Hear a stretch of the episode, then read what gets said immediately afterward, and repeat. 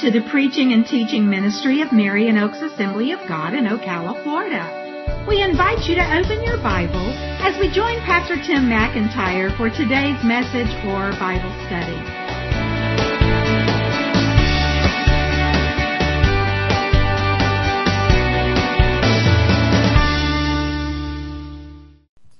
Hopefully by now you have found Luke chapter 7 as we continue our sermon series on the story of Jesus as we are tracing Jesus' life through the gospel of Luke. And we're going to be in the middle of chapter 7. I'll give you the exact verses here in a little bit. Have you ever said something like this to yourself? That was not what I expected. Alright? Now, the way I worded that, that actually has a, an aspect of relief to it, like something that happened in the past was not what you expected, but now it's over. But sometimes we don't put it in the past because we're still going through this. This is not what I expected. I mean, that statement, that feeling, that emotion that comes with that can be true for almost any area of life. It can have to do with a job situation. You took a job, you expected this, that, and the other, whatever, and boy, that, it didn't turn out like you expected. It can have to do with a relationship. Now, hopefully, if you're married, you can say that about your marriage, but it's on the positive side. Boy, I never expected this. This is so cool. This is great. Chances are it's probably a mixture, right? It can be about your finances. You make an investment, you make a choice, you make a decision, could be a product you bought, a house you bought, a car you, it just, this just didn't turn out the way I expected. Can be circumstances of life. The way our health goes. You know, like I said, it can apply to just about any area of our lives. What I really hate is when I decide I'm going to say something or do something, especially to address a problem, and then it not only didn't solve the problem, but it made it worse. Because then some of the responsibility falls on me. It's like, that's not what I expected, and I'm the one that caused it to turn out that way. Today we're going to look at a story from the life of Jesus where a person is wrestling with these kind of thoughts, with these kind of emotions. That's, th- this is not what I expected. There are things that are going on in my life that I never dreamed would be going on. And in this particular situation, in this particular person's life, it causes them to wonder and perhaps even to doubt. That's the title of my message, just a very simple one word title, doubt. The word doubt is relatively easy to define. It just means to be uncertain of. There's a lot of things in life we're uncertain of. But what makes it hard is when there are certain things you thought you were certain of, or certain people that you thought you were certain of, certain people you thought you could count on, and now you doubt. I'm not certain anymore. So there's this individual, and they're having some doubt going through their mind and their heart because they're facing things they never thought they'd face. And to be honest with you, Jesus is turning out not to be quite the person they thought Jesus was going to be. Who is that person we're talking about? Some of you may have looked ahead, you already know. Surely it's some stranger that doesn't know Jesus well. No. It's somebody that's very, very important to the gospel story. It's somebody that's very, very important to the story of Jesus' life. It is John the Baptist. John the Baptist is the one that God called and prepared even before he was born to be the one to go before Jesus to prepare the way. And now he's in circumstances that's causing him to wonder. Now he's facing difficulties in his life. He's looking at Jesus and he's saying, I'm not really sure if he's who I thought he was. This is not what I expected. And what he wrestles with can relate so much to our lives when we go through things where we don't understand what's going on. And not just in general, but with God. It's like, God, why are you letting this happen? God, why is this going on in my, this is not what I expected from you. It's caused me to doubt a little bit. So let's take a look at this story in Luke chapter 7. We're going to start in verse 18, and Luke doesn't tell us this little details, but when you look at the same story in the Gospel of Matthew, Matthew makes it very clear that this takes place in John the Baptist's life after he's been put in prison. So John the Baptist is in prison. We'll talk about why a little bit later, but he is in prison. And remember, John the Baptist is an outdoorsy kind of guy. He lives outdoors. He operates outdoors. Everything in life is outdoors, and now he is cooped up in this prison. So we pick it up in Luke chapter 7, verse 18. The disciples of John, this is talking about John the Baptist, who had apparently been traveling some with Jesus now that John is in jail, in prison. The disciples of John reported all these things to him. What's all these things? It's all the things that come before. If you've been following along, you know. If not, you can read back. But a lot of teaching that Jesus did, a lot of miracles that Jesus did. Immediately before this, we see Jesus healing the centurion's servant by just saying the word at a distance and he's healed. We see in the story we looked at last week where Jesus and his followers and the big crowds going into this little town and the funeral processions coming out. A widow's only son has died and Jesus raised him from the dead, brought new life, brought new hope. So all these things, John's followers who happen to be following Jesus now, or at least know what's going on, they go back to John. They're able to visit him in prison. They're telling him all the stuff that Jesus is doing. Verse 19. And John called two of his disciples to him and he sent them to the Lord saying, are you the one who's to come or should we look for another? Remember, God sent John to announce that Jesus was the one to come. And now he's saying, Lord, are you the one that I thought was, or, or is there somebody else that's going to fulfill what God said was going to happen? And when the men had come to him, they said, John the Baptist has sent us to you saying, are you the one who's to come or shall we look for another? And in that hour, Jesus healed many people of diseases and plagues and evil spirits and on many who were blind he bestowed sight. And he answered them, go and tell John. Go and tell John what you've seen and heard. The blind receive their sight. The lame walk. Lepers are cleansed and the deaf hear. The dead are raised up. The poor have good news preached to them. And blessed is the one who is not offended by me. So the background, I gave you a little bit of the background. John the Baptist is the one that was called to prepare the way for Jesus. And basically he went out and said, God is getting ready to break into history in a special way. The kingdom of God is near. We need to be ready for what God is getting ready to do. And it involves, He's going to send someone. He says, but we need to be ready. We need to repent of any sin in our lives. And it said that specifically that John the Baptist, as he was preaching this and people would repent of their sins, that he began to baptize people. That's why he's called John the Baptist. Thus not his middle name and Baptist isn't his last name. Okay? He's the one who's baptizing people because they've repented of sins. And he was, was, was very, very strong in his message about what sin was and what sin, uh, wasn't. And, and that, uh, you know, he, he applied it to everyday life and said, listen, we've got to get our lives right and be ready for what God's getting ready to do. And he talked about this one that was to come. And, and then one day while John's preaching and baptizing, Jesus shows up. And John basically says, that's the guy. He's the one that God has sent. John 129 tells us that John proclaimed, look, the Lamb of God who takes away the sin of the world. So he predicted Jesus coming in ministry and he actually baptized Jesus. Jesus came to him and he says, I want to be baptized. And John says, you don't need to be baptized. You don't have any sins to repent of. In fact, I need to be baptized by you. And Jesus said, this is part of God's plan. To fulfill God's righteousness in his plan, you go ahead and baptize me. And when he baptized Jesus and he came up out of the water. The presence of the Holy Spirit came upon Jesus to anoint him for ministry. And it said that it had kind of a form like a dove and God spoke from heaven and said, this is my beloved son in whom I'm well pleased.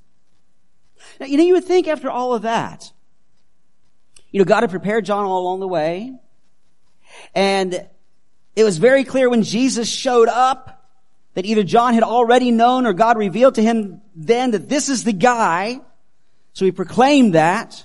And then Jesus is baptized and he hears God's voice from heaven. You would think he would have a firm grasp of who Jesus is.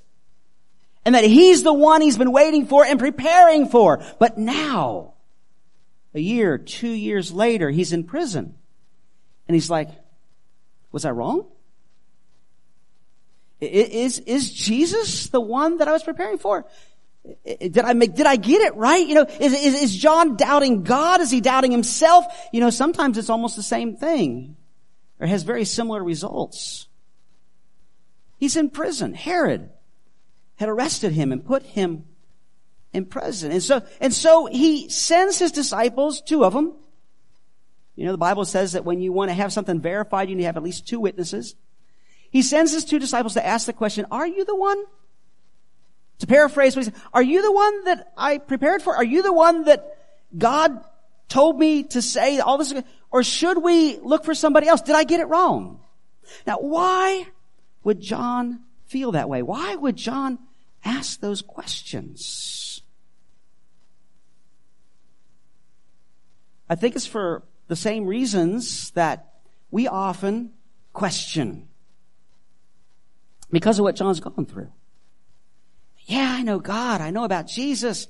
But now what I'm facing is, it's not what I expect. It's not what I expected of my life. It's not what I expected as a result of serving God. It's not what I expected of God himself. Can you relate to that? Have you ever been in a situation, or maybe even today, you're in a situation where it's like, I look at my life and I, and I know I got a relationship with God, and, and you may be here and you don't have a relationship with God, and we're glad you're here. Maybe watching online, that's great. God wants a relationship with you wants to be involved in your life. And, and to be honest with you, this is one of the reasons why some people don't have a relationship with God. Because they have a lot of doubts. They say if God really is real and stuff, why does this happen? Why does that happen? That's another issue, but we'll talk about a little bit today. But for those of you that have a relationship with God, can you relate to that? You're going through life and then something happens. Something strange got your finances all messed up. Or maybe you did. I don't know. But it's a mess. Your marriage is having difficulties. Your relationship with your kids or your parents, there's just problems that are there. Your health unexpectedly takes a negative turn. It's like, God, why are you letting this happen? Well, let's take a look at John. Let's take a look at what he's facing. As we look at this story today, I want to talk about the causes of doubt, or at least some of the major causes of doubt, but even more importantly, because a lot of us realize why we're dealing with doubt, what is the cure for doubt? What is it that we can do today to deal with the doubt that we have and the questions that we face? So first of all, let's talk about the causes of doubt. And I'm going to mention three of them. And I can see them here in John's story and his life and his circumstances. And the first one is disappointing circumstances. Disappointing circumstances. You know, disappointing circumstances can cause doubt. John's asking himself, why am I in this mess? Why am I in this prison? Now, I already mentioned he's in prison. King Herod has put him in prison. And you have to understand it's not like our prisons as much as we would not want to be in one of our prisons. This is much, much worse.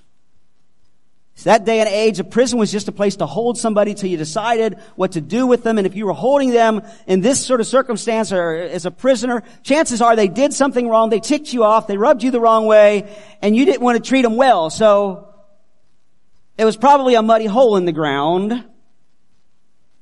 John was being held in one of King Herod's fortresses and archaeologists have, you know, examined it and everything and, and the prison there was basically a muddy hole in the ground under this fortress. So it's not like a hole where you have access to the sky. We don't even know if he could see the sky. And he's sitting in this hole in the mud, in the dirt, and as I mentioned, if you can think about the fact that John the Baptist was an open air guy, he was an outside guy, he was an outdoor guy, he lived outside. That's what he liked. And now he is cooped up in this muddy hole in the dark. How did he get there?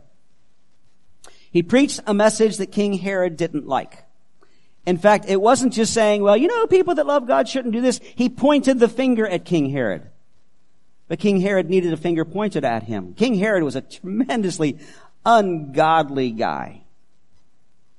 What John had pointed out to him is that King Herod, you know, you took a trip to your, to Rome, and on the way you seduced your brother's wife. And when you got back home, you divorced your wife and took your brother's wife from him, and now you're in relationship with her. And he says, that's not right. And King Herod didn't like that message. So he threw John in prison. And just look at John. John, he's like, I'm preaching, I'm preaching God's message. I've laid the foundation for this one to come. I, have laid the foundation for us to be ready for the kingdom of God. I'm doing the right thing. And God lets me get thrown into prison. And I'm not just here for a day. I've been here for a while. It doesn't look like I'm going to get out. And, and spoiler alert, many of you probably already know the story. He doesn't get out. He gets his head cut off. Can you imagine how he's wrestling with? It's like, God, he's been fulfilling God's purpose in his entire life. It's a little bit disappointing to be in prison. It's a lot of bit disappointing. We find ourselves in a messy situation that brings disappointment. It's like, why am I in this situation? And, and, it's true, many of the messy situations, the frustrating situations, the difficult situations we find ourselves in, we got ourselves into it. Whether it's because we've gotten involved in sin and now we're facing the consequences, or we've made a dumb decision, or we've made a mistake, or, or, or whatever, but we can honestly say, you know what, I don't like the circumstances I'm in, I'm very, very disappointed, but I, I have to take the blame. I mean, I'm at least partly um, uh, responsible for seeing this happen. But what makes it really, really hard is when the difficult things come our way and we had nothing to do with it. We're not responsible for it in our eyes, and, and, and truthfully so. We don't deserve it. You know, I mean, we may deserve all kinds of things, but this thing that I'm facing, this situation I'm in, I don't deserve it. I did the right things. And especially if we're living for God, trying to live the right way and a direct result from doing the right thing, it brings about negative consequences. It's like, God, this doesn't make sense. This doesn't add up. This isn't the way how heavenly math is supposed to work. You know, I live for God, do the right thing, He blesses me. And can I tell you that that is the path to God's blessing is obedience and living for Him and, and God works in your lives, but it doesn't necessarily fence out all the evil of this world and all the things that come about as a result of the presence of sin in this world. But yet we wonder, God, why? You could have stopped it. You could have kept it from happening. You could get me out of it. And God, where are you at? And John is probably experiencing those same thoughts, those same emotions, asking those same questions. Disappointing circumstances. He's in prison facing death because of his faithfulness to God. And when we are suffering, however we're suffering, physically, financially, relationally, whatever it might be, when we are suffering, as children of God, and especially as a result of trying to do the right thing, it can make it easy for us to doubt, to be uncertain. A second thing that can cause doubt is unfulfilled expectations. And by the way, these are all tied together. Unfulfilled expectations can cause doubt. Uh, as we opened up and saying, have you ever expected one thing and um, experienced another? Very simple way would be maybe Christmas time. You know, you really hope to get that one particular gift. You put all those hints out there. Like 15 post-it notes on every mirror in the house of what you really wanted to get. You know, so you knew you were going to get it and then Christmas Day, Eve, whenever you open gifts, it's like, I didn't get it. There's something wrong here. That's a simple, silly example, but so many times we expect one thing and, and we don't get it. We, we get something else. And Especially if you're expecting something good and you get something bad back. And that's exactly what John is facing, as I've already described. John's like, why am I, why, why am I suffering like this? God, what are you doing? What are you doing? Why is Herod doing so good while I'm suffering? I mean, remember what it was that John preached, right? He says, God's getting ready to break into history. The kingdom of God is near. He's going to send someone, and everybody's hoping it's the Messiah and he's going to take care of unrighteousness and bring about God's righteous king. You know, he's, he's preaching, he's teaching all these things and, and, and God's going to take care of sin and sinners and, And now the biggest sinner he had been instructed to point the finger at is doing really good. King Herod's doing just fine. And he's the one that's obeyed God to bring the message and he's in prison. Definitely wasn't what he expected. Not only that, but this guy Jesus, who happened to be related to John, they were probably cousins, close relationship like that. When Jesus showed up on the scene, he was so sure that he was the one, proclaimed him to be so. It was confirmed by God's voice from heaven.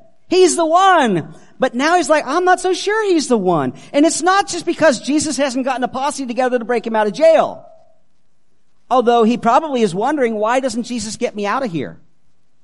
He knows Jesus can do all kinds of miracles. He's done, he's raised the dead. Why doesn't he get John out of jail? But the biggest problem he's wrestling with, I believe, is the fact that he, like the rest of God's people are waiting for the Messiah. And the Messiah is someone that God had been talking about all through the history of his people for hundreds of years, especially through the prophets. This one that God was going to send someday to make all the wrongs right, to bring about what is righteous, to reestablish God's kingdom, to put a descendant of David on the throne, to punish those who are so wicked and, and, and, and guilty of injustice that God's going to send someone to make it right. And that's the idea that they had for the Messiah because that's the way it was described in scripture, but it was only half the description. You see, the other half of the description of the Messiah was that this one was going to come and he was going to have to take care of the sin problem. And in the process, he was going to suffer. But nobody wanted a suffering Messiah. It's like, it doesn't even make sense anyway. How can he be a victorious king but a suffering? So let's just forget that part. Let's look forward to a victorious king. And so when Jesus came the first time, it was to take care of the sin problem. So he came as that suffering servant. He will still come as the victorious king. He is going to set up God's kingdom. He will rule and reign from a throne here on earth. He will do, deal an end to all sin and evil and suffering. And the appropriate judgments will be given out and rewards given. But that's the kind of Messiah that people were looking for. That's the kind of Messiah John was looking for. But here's Jesus. He's just going around. He's very gentle. He's very nice. Every once in a while he gets a little worked up when he starts talking about the religious leaders and their hypocrisy. He's healing people. That's great. He's raising people. That's great. But what is he doing about sin and unrighteousness? What is he doing about the wicked rule of King Herod? He's doing nothing. So John's wondering, did I get it wrong? Did I get it wrong? I mean, even in Luke's story, we've already looked at this. In Luke chapter 3, when Jesus shows up, or right before Jesus shows up, in Luke 3 verses 16 and 17, this is what John said. He says, I baptize you with water, but he who is mightier than I is coming, the strap of whose sandals I'm not worthy to untie. He says, man, he's going to be so awesome, so wonderful. I don't even deserve to take care of his feet. He will baptize you with the Holy Spirit and with fire. His winnowing fork is in his hand to clear his threshing floor, to gather the wheat into his barn, but the chaff he will burn with unquenchable fire. In other words, he's going to reward all that is good and right. He's going to set up God, and you know what? He's going to take care of this wicked stuff that's going on. God's going to make the wrong things right. So John had this idea of what Jesus was going to be like and what he was going to do. And it was right. It's just that it wasn't the right time for that yet. But because John didn't have the full picture, and he didn't fully understand all the things that God was going to do, he was kind of expecting the wrong things. And the same thing can happen to us. We've got this idea of what God should and shouldn't do, what Jesus should and shouldn't do, and we look at our lives and say, this doesn't match up. And we may have very good reason to wonder why, because we see the promises of God in His Word, where it says, I will deliver you from evil. I will, you know, be with you through the valley of shadow death. You know, when you get into trouble, I will help you. I'm going to provide for you. You know, put God's kingdom first and His righteousness. All these things will be, we got all these promises and we get into circumstances and it's like, this is not what I would have expected based on what God has promised.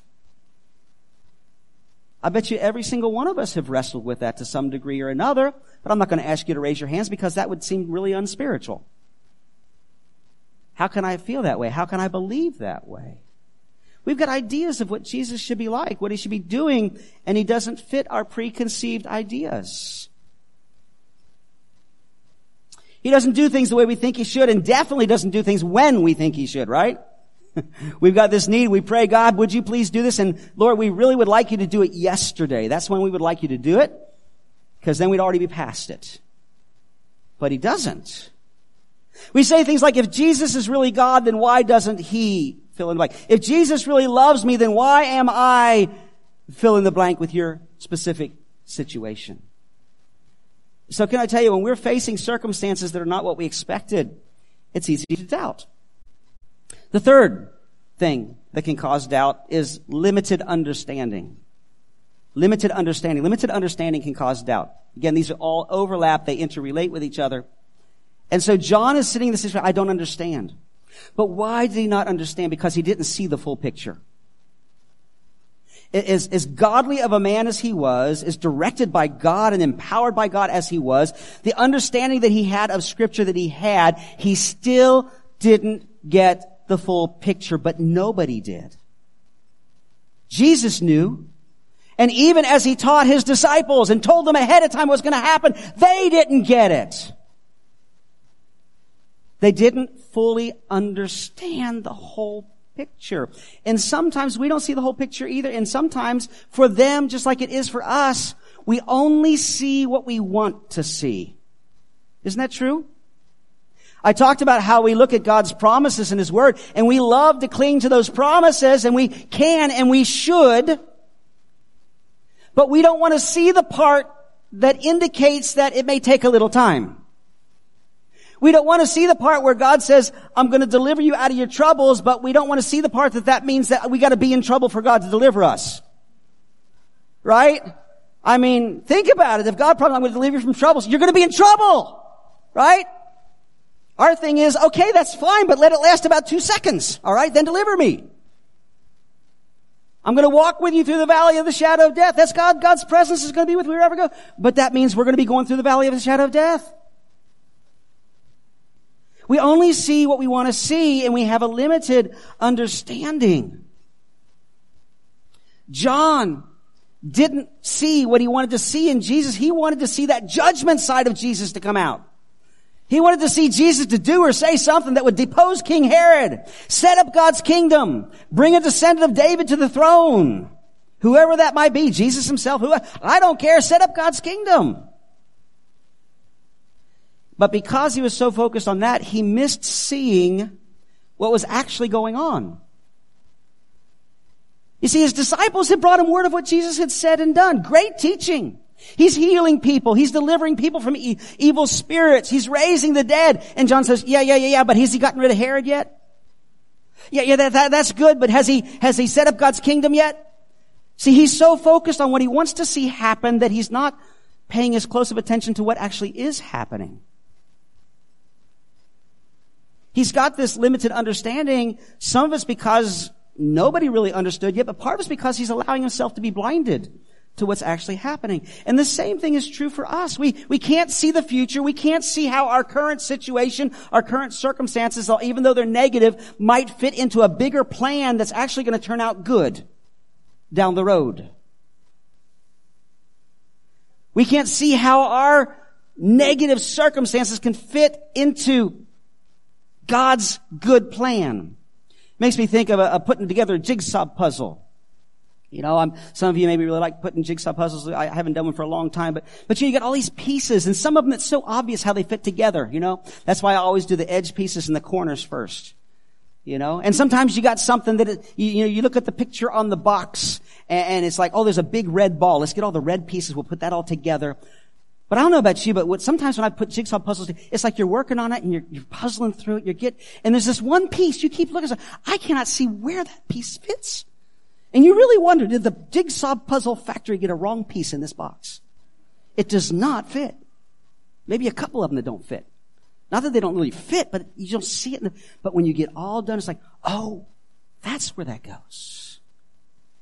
Or using the same illustration, you got a, a beautiful a picture that you're putting together. But there's one corner of it that's really, really dark because it's in the shadows. In the same way, but, but, but it's necessary to make that picture so beautiful because the shadows need to be there, you know? And that's the way it is with life sometimes.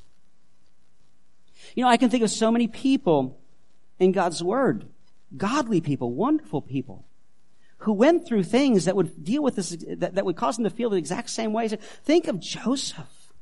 And there's a couple Josephs. Joseph in the Old Testament. Joseph, Prince of Egypt. A young man, little arrogant, sold by his brothers into slavery. Does will well for himself. And how does God reward him for doing so well? He gets promoted, but almost immediately he is framed, falsely accused of rape, and thrown into prison. He tries to serve God faithfully and diligently there. He's given more responsibility, a little bit more freedom. He's able to help some high level people in a very positive way. Hey, when you get out of prison, you know, remember me. You know, try to get me out of here. And the people, the guy says, yeah, I'll help you. I'll help you. And he gets out and he totally forgets about Joseph for a couple of years. But it was all part of God's plan. God's bigger plan to bring about good things for Joseph and for all of his people. You see, we don't understand how a negative thing can bring about positive results. Maybe if we look at other people's lives we can, but not in ours. How can this negative thing bring about positive thing? But it's because we have a limited understanding. So we're all going to struggle with doubt from time to time, but the important thing isn't as much what causes it as what we do about it. And so I want to spend the rest of our time talking about cures for doubt, or the cure for doubt. Or at least a couple of things that we see in this story that might help us out a little bit. All right? What can we do? What should we do when we face doubt? When we're in these circumstances and it's like, I know God's word, I know God, I got, but Lord, I don't understand. What, what do we do? Number one is this. Take your questions to the Lord. Take your questions to the Lord. Take your questions to Jesus. So John did. Had these questions, had these doubts. What did he do? He couldn't go anywhere. So he called his disciples, and said, listen, go talk to Jesus about this. I don't understand what's going on. I don't know why it's the way it is. Is this the right thing? I, I, here's my question. Take my question to Jesus. He took his question to Jesus so many times, and this is exactly what the enemy would want us to do. When we have these questions, when we have these doubts, he wants us to turn away from God instead of turning to God. God can handle the stuff we're going through. God can handle our questions. God can handle our doubts. God can handle our anger. Oh, no, no, no. I could never be angry at God. At least I can't let him know like he doesn't already know. I can't be frustrated at God like he doesn't already know. I can't be disappointed in God or at least what he's doing like he doesn't already know. He can handle it. Turn to God. Turn to Jesus. Take your questions to Him. God's not afraid of our questions. I believe that He invites them. Notice when the disciples come to Jesus. Did Jesus say, Oh, that John, why couldn't he just cling to me in faith? Why couldn't he just stand firm? He knows the truth. No. His answer is actually to do some things. We'll talk about that in just a moment, to, to, to do miracles and all that kind of stuff, and tells the disciples, go back and tell John what's happening. And we'll tell, talk about why that was so significant in just a moment too. But in the passage we're going to look at next in a couple of weeks, right after John's disciples leave to give him that message, Jesus starts bragging on John. In the midst of all his questions and even a little bit of doubt that has crept in, Jesus is saying, John is an awesome, I'm paraphrasing it, John is an awesome guy. In fact, of all the people that have lived in history up to this point in time, he's the greatest guy ever. He alludes to the fact that he's faithfully served God. Jesus didn't condemn him, look down on him, downgrade him because he had questions. And God doesn't do that to us either. Read through the Psalms. Great expressions of praise to God, but even more so great cries of anguish like, God, why is this happening? Why is this happening to me? Why is this happening to our nation? Why do the wicked seem to prosper and the righteous are struggling? But I love the way most all those Psalms, I think there's only one or two Psalms that cry out like that and don't end on a positive note. Most all of them end on a positive note saying, but God, I'm still going to trust you. But God, I know you're going to bring it about. But God, I know you got a plan. You're faithful. I don't understand it, but it's going to happen. So take your questions to the Lord. Take your questions to the Lord. I think of Job, all that he went through. He took it to the Lord. He stood firm. Don't ever turn away from God. Turn to Him. Turn to Him. The second cure here is keep your eyes open for God's answer. Keep your eyes open for God's answer. If you're going to question God, if you're going to ask Him, then keep your eyes, and, and that involves being involved. You know, get into God's Word. You know, find some good Bible studies on the issues that you're wrestling with. Or just some general ones like, why do Christians go through trials and temptations and troubles? Why do Christians suffer sometimes? You know, get into it, but keep your eyes open for God's answer. In this case, Jesus' answer was, as I said before, just to begin to do things. He began to heal people. You know, he allowed, he caused the lame to walk. He uh, helped the blind to see. He made the deaf to hear. All these miraculous things. Jesus answered consisted of deeds, of things that he did that were based on God's word. And in the same way, God will speak to us in the same way. He'll speak to us through things that we see or experience, but He will speak to us through His Word. That's why it's so important to spend time with God in His Word and prayer. Every day. Every day. Keep your eyes open for God's answer. Number three, focus on what God is doing rather than what He's not doing. And that's not always easy. When we're in a difficult situation, especially, especially if it's very, very, very painful, we are so focused on that situation that we sometimes miss what God is doing on the positive side. As I said, Jesus' answer was kind of doing something for, he just did all this stuff and he told, the, told uh, John, now go back and tell him. Go back and tell him what happened. He says, go and tell John what you've seen and heard. The blind receive their sight. The lame walk. Lepers are cleansed. The deaf hear. The dead are raised up. The poor have the good news preached to them. Now for us, it's like, okay, well that's really cool. Those are neat things. That's great. And that could tell John, well, God's at work. But you see, John would understand this at one level higher than we probably would understand it today. And that's this. We talked about all the places where God had spoken to his prophets about this Messiah that was supposed to come. And John had proclaimed, He's coming! He's coming! Jesus is it! Well, one of the places that God spoke about that was in Isaiah, Isaiah 35 verses 5 and 6. I'm not going to read it to you. But, and then also several other places in Isaiah. And through Isaiah, God said that when this guy shows up, you will know who he is because the blind will see. The lame will walk. The deaf will hear. The poor will have the good news preached to them. So basically, Jesus is saying, John's wondering, did he get it right? John's wondering if I'm the one that he thought was coming. Well, here's the proof. All the things that God said about the one that was supposed to come, I'm doing it. I'm doing it. I am the one. I am the one. You know, when you're discouraged about what God's not doing in your life, I want to encourage you to focus on what He is doing and what He has done. But try, it's not easy, but try not to make it a selfish thing.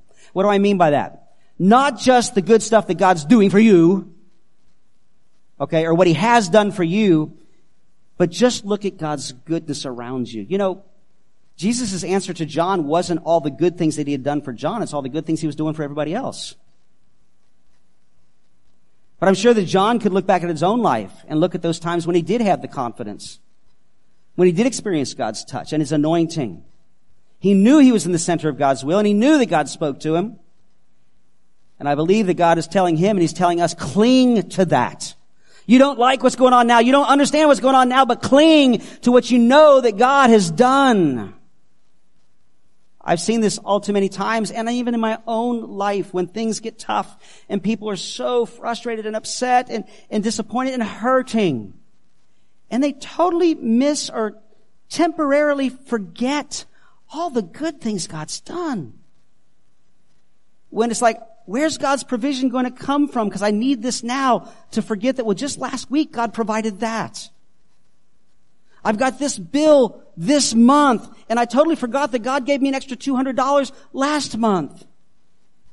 I, I'm hurting in my body right now, but I've totally forgotten that Two weeks ago, I was hurting and I prayed and God gave me the strength to get up and do what I needed to do. We are so often, you know, I, I've said this so many times that we look at the Israelites when God delivers them from Egypt, you know, and all these miracles and the ten plagues and the crossing of the Red Sea. And within a day or two, they're grumbling and complaining, God, where are you at? Why aren't you feeding us?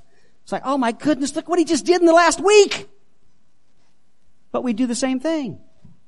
We get so caught up in the circumstances now. It's like, well, God, what are you going to do for me now? I know you did that. What are you going to do for me now? And we need to take our faith and the foundation of our faith and our confidence on our whole life and all that God has done and what we believe He's going to do looking forward to the future. So focus on what God is doing rather than what He is not doing.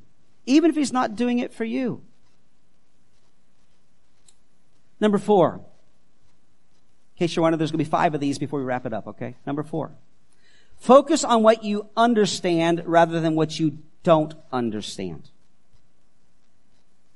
Focus on what you know rather than what you don't know. John would have been served, and I, I can relate. I, I, I, don't know that I would have felt any different, done any better if I was in his situation than he did. But he would have been a whole lot better served to focus on what God had done and said through him and that confidence that he had when he stepped out into ministry and he carried out that ministry all along and focused on that rather than the things that he didn't understand. Now, I'm not saying ignore the things you don't understand. The first thing is take your questions to God. Go ahead. Investigate the questions. But can I tell you that even as a pastor and having known the Lord for 52 years and been in ministry for over 30 years, there's still some things I don't totally understand. I'm talking about questions in God's Word. I mean, I got a pretty firm grasp, all that kind of stuff. But there's a lot of things about life I don't totally understand. And there are times that people will come to me and say, why is God doing this? Why is He allowing this in my life? And I can point out general principles of, you know, God's people have suffered all through history. It's part of living in a sinful, fallen world. Some more than others. Why are some more than others? I, and I have to say, I don't know. But one thing I do know is that God is a good God. And God is faithful. And I have seen enough of His goodness and His faithfulness, and I've found enough answers to the questions that I have that I can trust Him for the things I don't understand right now. I've seen Him deliver. I've seen Him heal. I've seen Him provide I've seen him give instruction and wisdom enough that I can trust him now when I don't see how it's all going to work out. Because he has come through so many times. There's a, there's a, a statement, I don't know who originated it, says, don't doubt in the dark what you learned in the light. Don't doubt in the dark what you learned in the light. Don't let what you don't understand keep you from trusting what you do understand. I think of the story of the blind man that Jesus healed in John chapter 9. And he's being grilled by the religious leaders. Well, how did this happen? And all because he's claiming Jesus is the Messiah, all this kind of stuff. And, and he said, and in the course of the conversation, they're saying, well, how did this happen? Who, who is this guy? And, and the blind man says, listen, whether he, and they tell him, you know, this, Jesus must be a sinner because he doesn't do what we think God should do. And the blind man says, whether he's a sinner or not, I don't know. But one thing I do know, I was blind, but now I see. And we look at our circumstances of our life, say, well, this circumstance, I don't like it. And, and it doesn't really line up with what I think that God would probably do. But what I do know is that God's been faithful, me, faithful to me in the past. God saved me of my sins. You know, I, I'm saved, sanctified, and delivered, and filled with the Holy Spirit on my way to heaven. And this stuff's happening. I'm just going to keep trusting God. Just going to keep trusting God. Focus on what you do understand rather than what you don't understand. And the fifth one just kind of grows out of that. I kind of alluded to it. Keep trusting even when you don't understand. It's not easy. It's not easy. Just keep obeying God. Keep doing what is right, even if it continues to bring negative consequences. Seek to please God rather than anybody else, including yourself. It goes against everything in us. But keep trusting even when you don't understand. Even if it doesn't seem to make any difference. You see, I think that's behind what Jesus said in that last sentence that we read in the passage we're looking at today, verse 23. And blessed is the one who is not offended by me. I think at least part of what Jesus is saying that by that is, you know what? You will be blessed and it's all going to be okay if you'll just keep trusting me instead of walking away from me. It'll all work out if you'll just keep trusting me instead of being offended like I don't understand God, I'm just going to go a different direction. And John is such a great example for us today, I think, because the situation in his, he found himself, it didn't change. He stayed in prison until he was put to death. But you see, that wasn't the end of John. Now we can only speculate of what happened after that, but John was ushered into the presence of God. And whether he's received it yet or not, he will be tremendously rewarded for all eternity for the part that he played. And he played such a phenomenal, intricate, intimate, important part in God's plan. And I would say that if you could talk to John today and say, did you enjoy what you went through? He said, nope. Did you like being in prison? Nope. Do you wish you could have avoided it? Yep. Are you glad that you did seeing what the end result was? He probably would have said, yeah. I said the same thing about Job, all that Job went through. If you could talk to Job in heaven today, did you like what you went through? No. Want to go through it again? No. Are you glad you did because of the example it's been to thousands and ten thousands of godly people throughout history? Are you, are you glad with? Yes, I am. See, God's got a bigger plan. And it doesn't end on this earth. Keep trusting even when you don't understand. I think of the story, it's in John. I, I, didn't have it in my notes and I typed it in at the last minute right before I walked up here. It's a story in John where Jesus is teaching and, and there's all these people following him, but they're following for all the wrong reasons. It's all real flippant. It's all kind of surface. So he decides to shake things up a little bit. So he starts talking about his body being food and his blood being drink and people need to partake of his body. And, and even today it's like, what exactly did he, and he's talking about spiritual things that we need to, you know, have Jesus in our life and the fact that he's going to die for our sins and all that kind of stuff. But after he got done preaching or teaching that very unusual, hard to understand um, lesson, it says a bunch of his followers left him. It's like, this doesn't make any sense. And he turned to his disciples. He says, are you guys going to leave me too? And Peter, to paraphrase what Peter says, he says, Lord, we didn't understand it any more than anybody else, but where are we going to go? I mean, it's not like we have no place else to go, but you're the one. You're the guy. You have the answers. Don't understand it, but we're going to stick with you.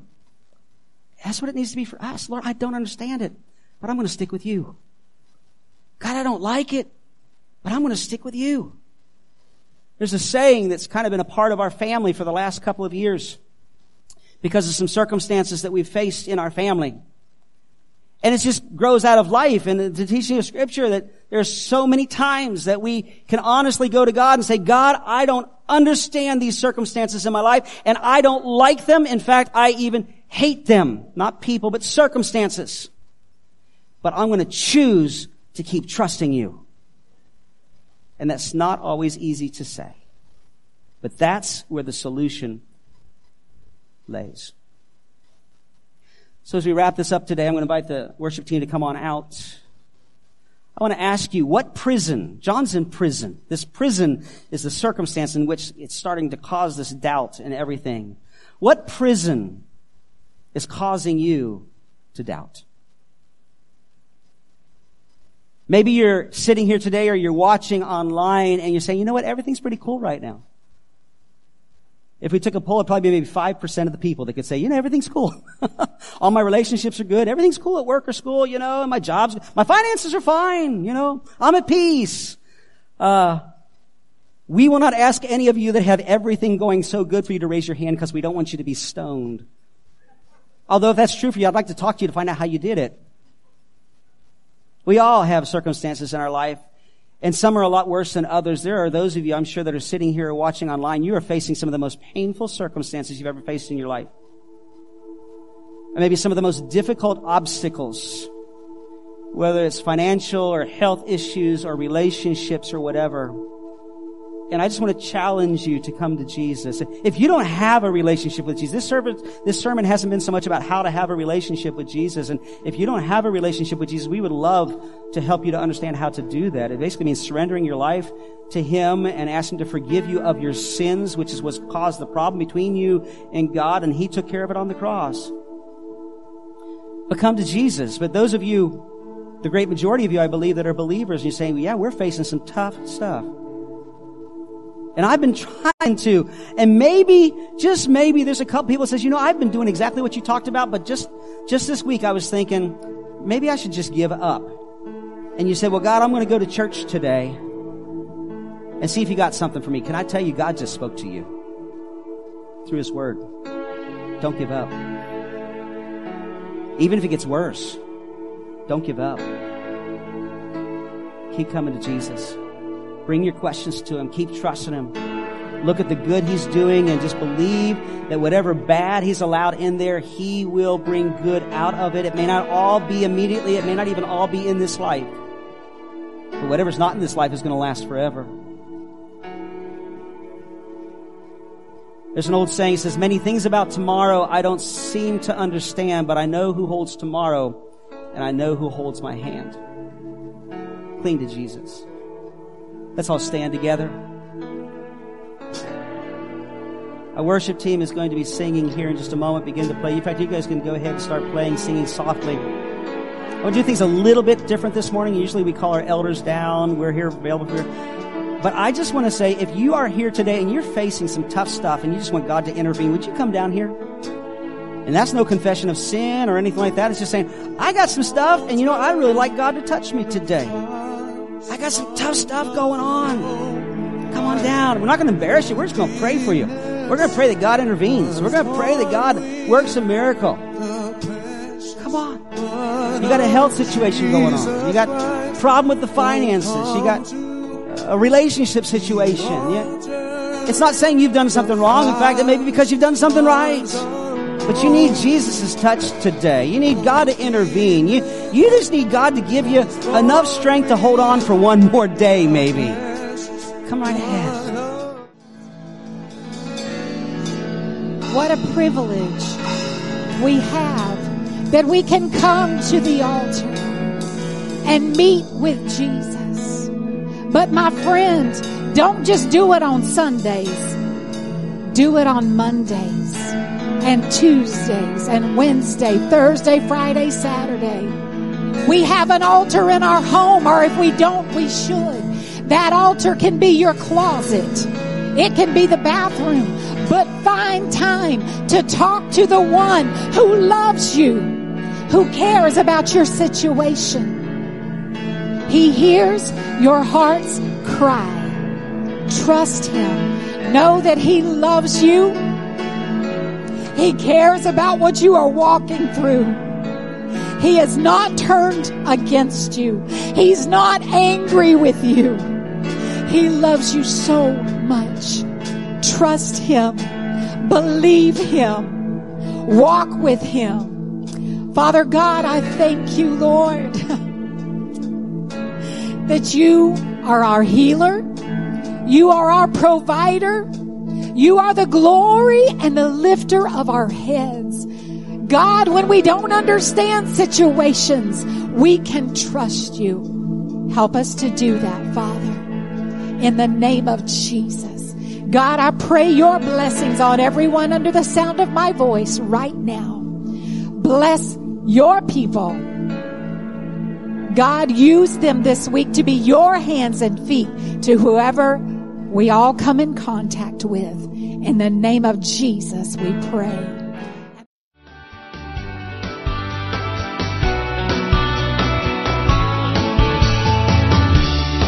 We hope you've enjoyed listening to today's message or Bible study. For more information, please contact us at area code 352-347-3001 or visit us online. If you are interested in supporting this ministry, go to our website and click on the online giving tab. Our website address is www.marionoaksag.org.